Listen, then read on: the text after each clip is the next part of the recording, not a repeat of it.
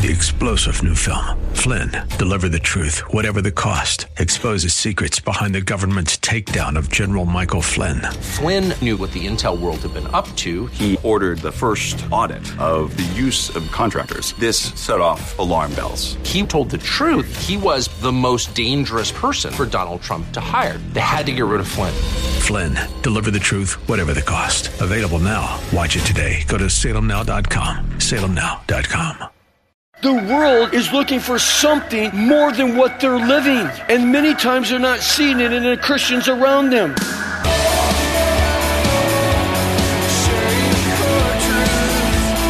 Welcome to Core Truth Radio, a radio ministry of Core Church Los Angeles with Pastor Steve Wilburn. Pastor Steve will be teaching the Word of God with truth right from the Bible. For more information, go to corechurchla.org. That's corechurchla.org. Now here's Pastor Steve with today's Core Truth.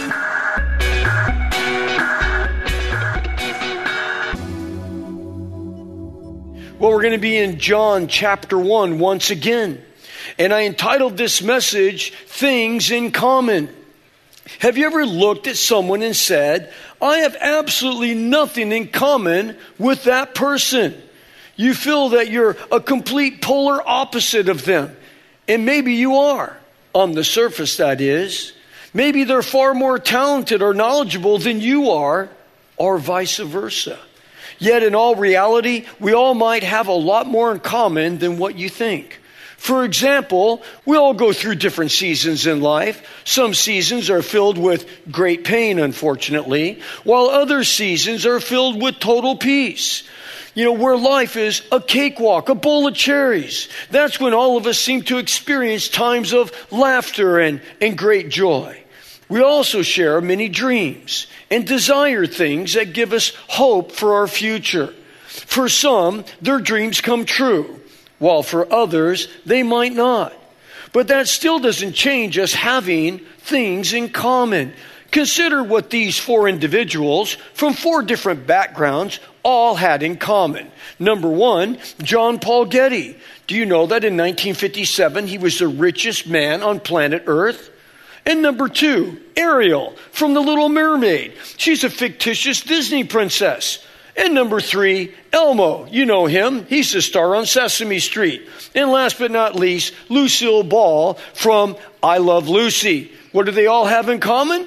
Well, they're all redheads. Okay. And speaking of other people that have things in common, what does Jennifer Aniston and Angelina Jolie have in common besides both being actresses? Oh, wait a second. Let's think happy thoughts. Okay, moving on from that.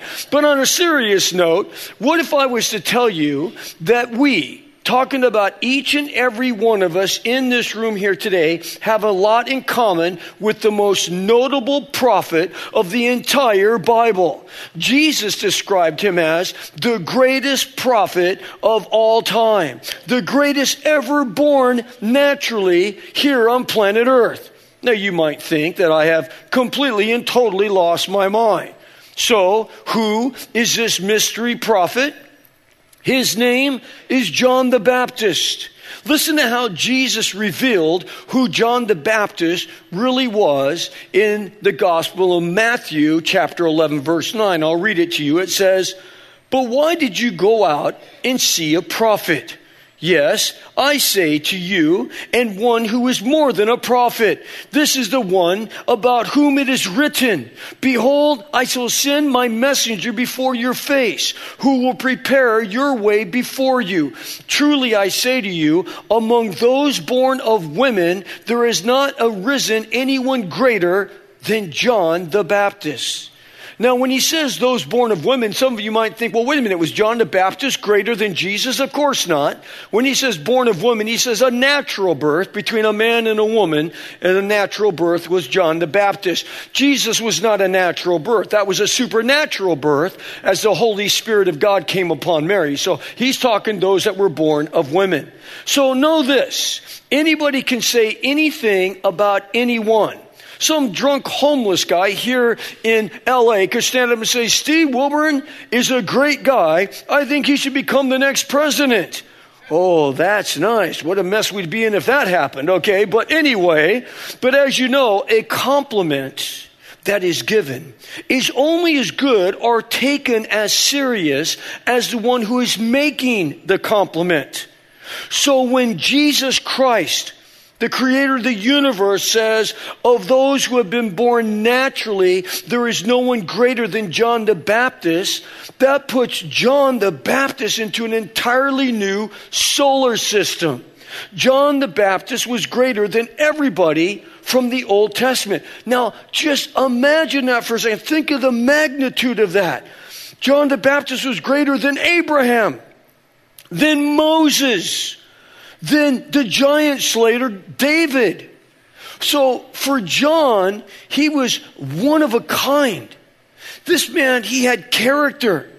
John had strong, he had a strong spirit. He had an incredible passion and an unbelievable drive. Yet Jesus went on to say in verse 11 that yet he who is in the least of the kingdom of heaven is greater than him. Wow. So who's the least? Well, that would be you and me. But how could we be greater? How could we be greater than John the Baptist if John the Baptist surpassed all of those in the Old Testament? How is that possible? Well, the Old Testament people of God were basically a people with earthly hopes. They were a people with their eyes fixed on living in the promised land and ruling, listen, an earthly kingdom. When Jesus came, the people thought he was going to set up a earthly kingdom. That's why they wanted him to crown him, you know, on Palm Sunday and make him the earthly king of an earthly kingdom here. Yet we as New Testament people, we preach a risen from the dead, alive forevermore Savior, who in 1 Timothy 2 4 says he desires all men to be saved.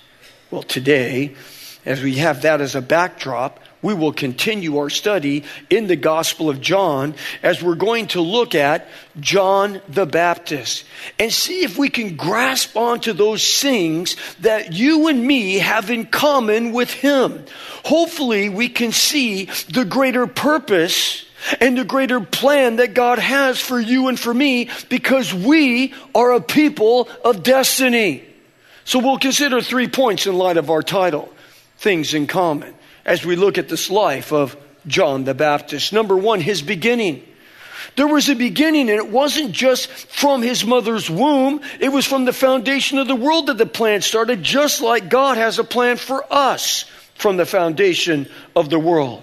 Our second point will be his calling.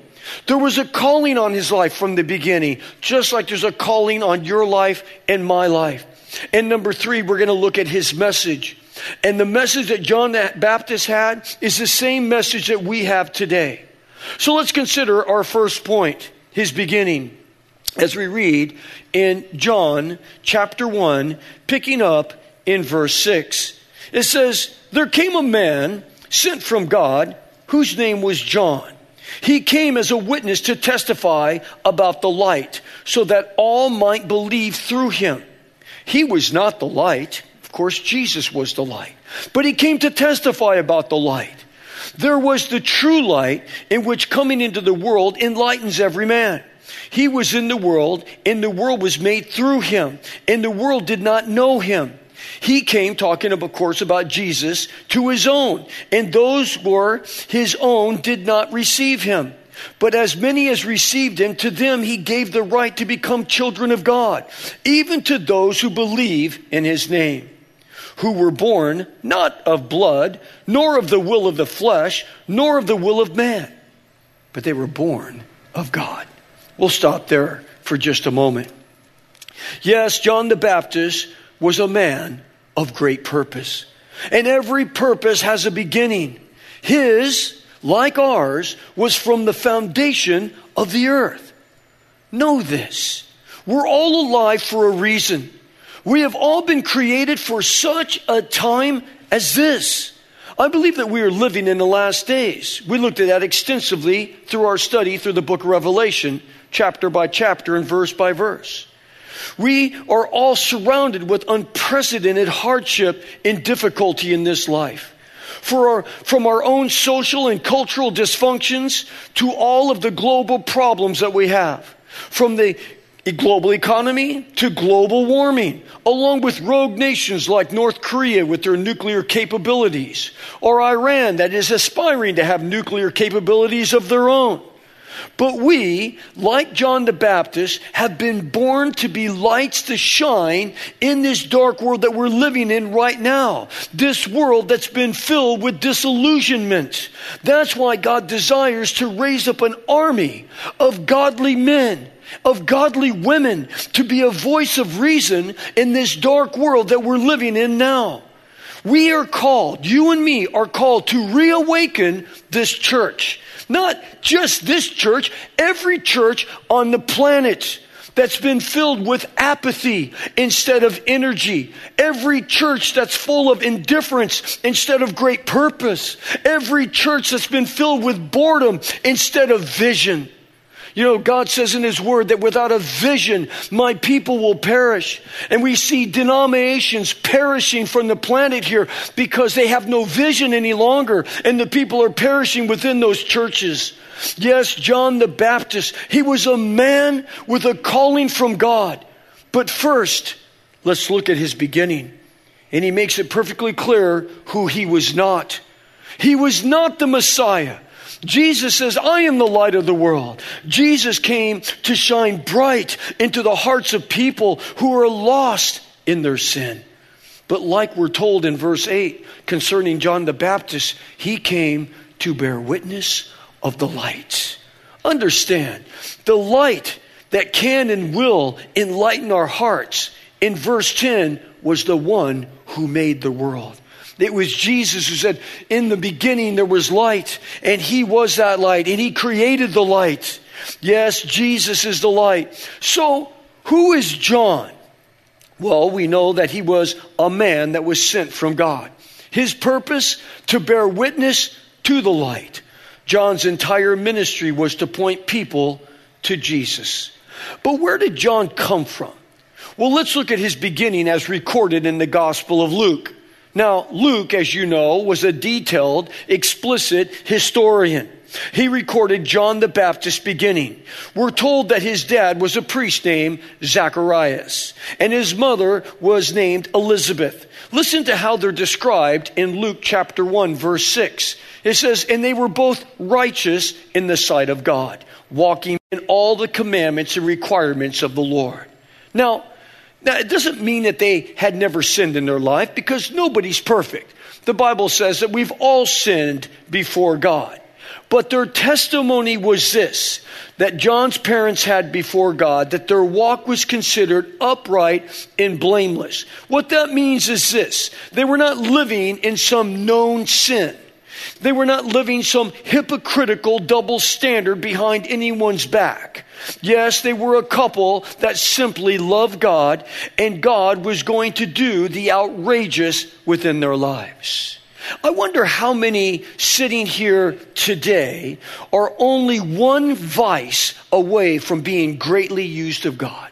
There's just that one area of sin in your life that you keep succumbing to and falling to over and over and over again. And that one area, that one vice, that one thing that's got you shackled keeps holding you back from God really just pouring out His great mercy and grace on you to use you greatly in this life here. Wouldn't it be worth letting go of that vice? Of that one area of sin that seems to continually quench God's great purpose from being poured in and through you in this life? To reach this dry and thirsty world this world that is starving for something that's real, or world that is so tired of dead and lifeless religion. How much longer do people have to look at Christians that don't walk the walk and they don't talk anything other than what the world talks about? The people are tired of looking at Christians who live a mediocre and mundane life. The world is looking for something more than what they're living. And many times they're not seeing it in the Christians around them. Sometimes that has, you know, meaning and purpose is what they want. Show me something that's more than what I've already seen. Well, that's exactly what happened with this godly couple. Because in the midst of them being faithful servants of God, in the midst of them serving God and having their game face on and serving Him at all times, they still had some issues in their lives. One of them was a great heartache for both of them. And what was that? And I'm talking, of course, about Zacharias and Elizabeth, the parents of John the Baptist. Well, the Bible tells us that they were very old, and Elizabeth was without child. And that was a great hardship back in this day. Because in this culture, to be childless was a reproach that was looked upon as a curse. Now, we know that without doubt, there's many women that have not been able to conceive a baby in this life, and it is not a curse from God by any means. It could be many other things that have caused them not to be able to have a child. But there was times in the Old Testament that God did specifically curse someone and a, a, woman that would not be able to have a child because of their disobedience to God. Uh, for example, uh, David's wife, Michal, that was the daughter of Saul. That was his first wife before he sinned and took on many multiple wives. But this first wife, Michal, was cursed. And why was she cursed by God? Because she was mocking her husband David as he openly worshiped the Lord, and God cursed her for that. You remember the situation. It was David that went into the water tunnels of Jerusalem and he recaptured Jerusalem from the Jebusites and gave Jerusalem, the city of God, back to God's people. Then, after he conquered Jerusalem, he brought in the Ark of the Covenant. And as the Ark of the Covenant was coming into the city, the trumpets were blowing, the people were singing, and David was jumping for joy and worshiping in front of the Ark of the Covenant as the priests were carrying it back in to Jerusalem. And there was much rejoicing. But that's when Michael said, Oh, has the king made a fool of himself today, jumping up and down out there? Oh, boy, God put a big damper on her for that. Yes, there was a social stigma for being childless. And of course, it went back to Michael. But God had a plan. That's when Zacharias was chosen to offer incense to the Lord. Now, he entered into the holy place. And when he walked in, there was an angel standing there. It was the angel Gabriel. And Zacharias, when he saw him, he was greatly afraid. And this is what happened in there. Let me read it to you out of Luke chapter 1, verse 13. It says, But the angel said to Zacharias, Do not be afraid, Zacharias, for your petition has been heard, and your wife Elizabeth will bear you a son, and you will give him a name, John, for he will be great in the sight of the Lord, and he will drink no wine or liquor, and he will be filled with the Holy Spirit while yet he's in his mother's womb, and he will turn turn back many of the sons of Israel to the Lord their God.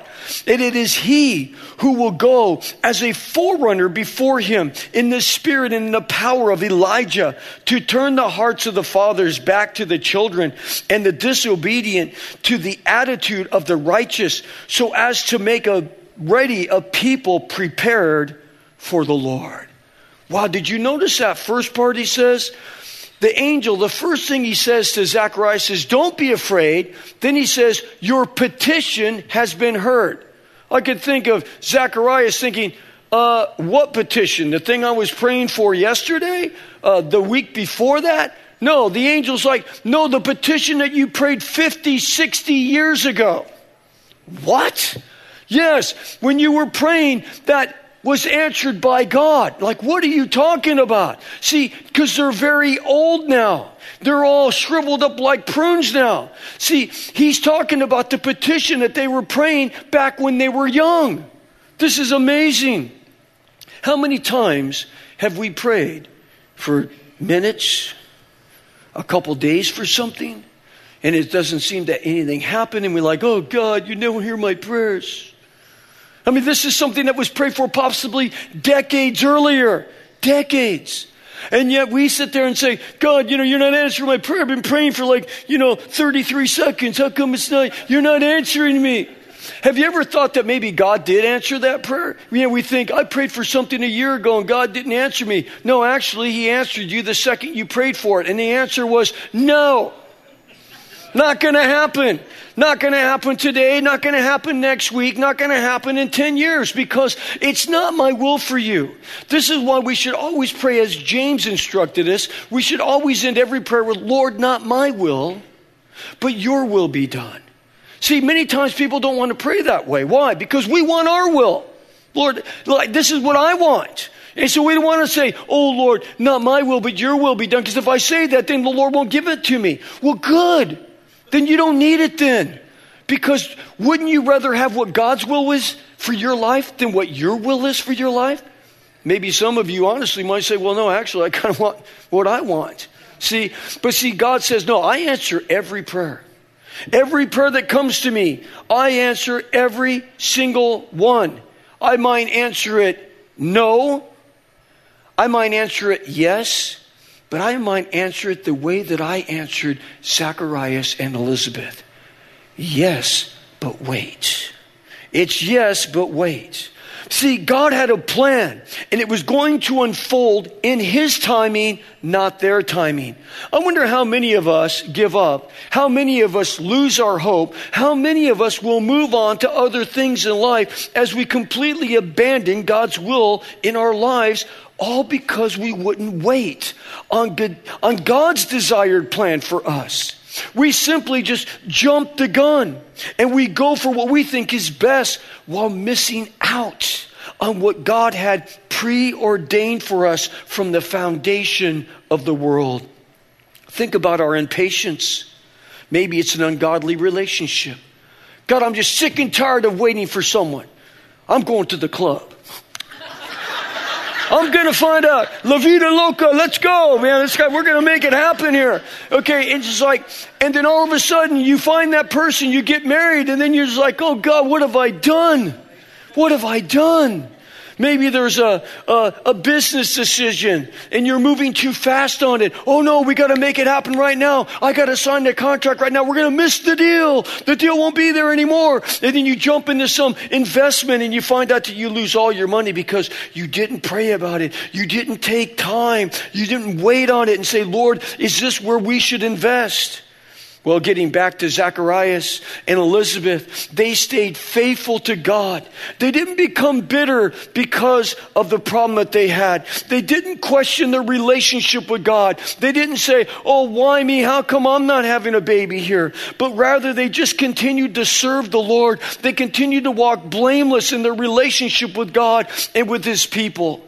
And it's like, this is why Core Church is such a thriving church here today, is because we have so many faithful people like this serving in our church. People pull into the parking lot. You want to park over here. They want you to park over there. You're like, but they have a smile on their face. Park over here. You know, all of this, and they're welcoming you, but they're serving the Lord here. We have greeters at the door. We have people that put the words on the screen so you can sing along with the songs. You know, and speaking of the worship here, all the people you see on the worship team here, they all just serve here. They've all all, they all volunteer their time and they use their gifts and their talents to just worship the Lord. And we have the people that put the cameras on and run the cameras. And we have people in the children's ministry to watch your children and all of these servants here. And they're people that are just like Zacharias and Elizabeth. Yeah, they all have issues in their life just like Zachariah and Elizabeth did. But yet they come here and they serve the Lord with a whole heart and a willing mind.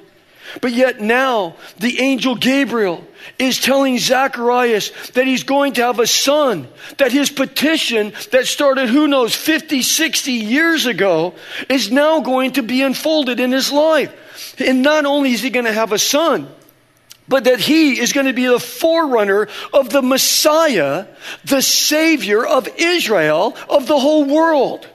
Well, that was a lot to take in.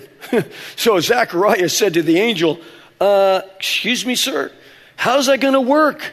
My wife and I are really old. Look at us. We're shriveled up. Okay. It's like, how's that going to work? He was obviously doubting the power of the Lord. So the angel said to him in Luke 119, he says, I am Gabriel, who stands in the presence of the living God, and I have been sent to speak to you, to bring you this good news. And behold, you shall now be silent. Thanks for joining us for Core Truth Radio. You've been listening to pastor and Bible teacher Steve Wilburn of Core Church Los Angeles. If you'd like to hear more messages by Pastor Steve, download the Core Church Los Angeles free app available on iOS and Android. Core Truth is sponsored by and a listener supported outreach of Core Church LA. If you have been blessed by this program, consider supporting our radio ministry by texting Core Church LA to 77977. You can also give via our app or online at corechurchla.org, as well as writing to P.O. Box 34789, Los Angeles, California 90034.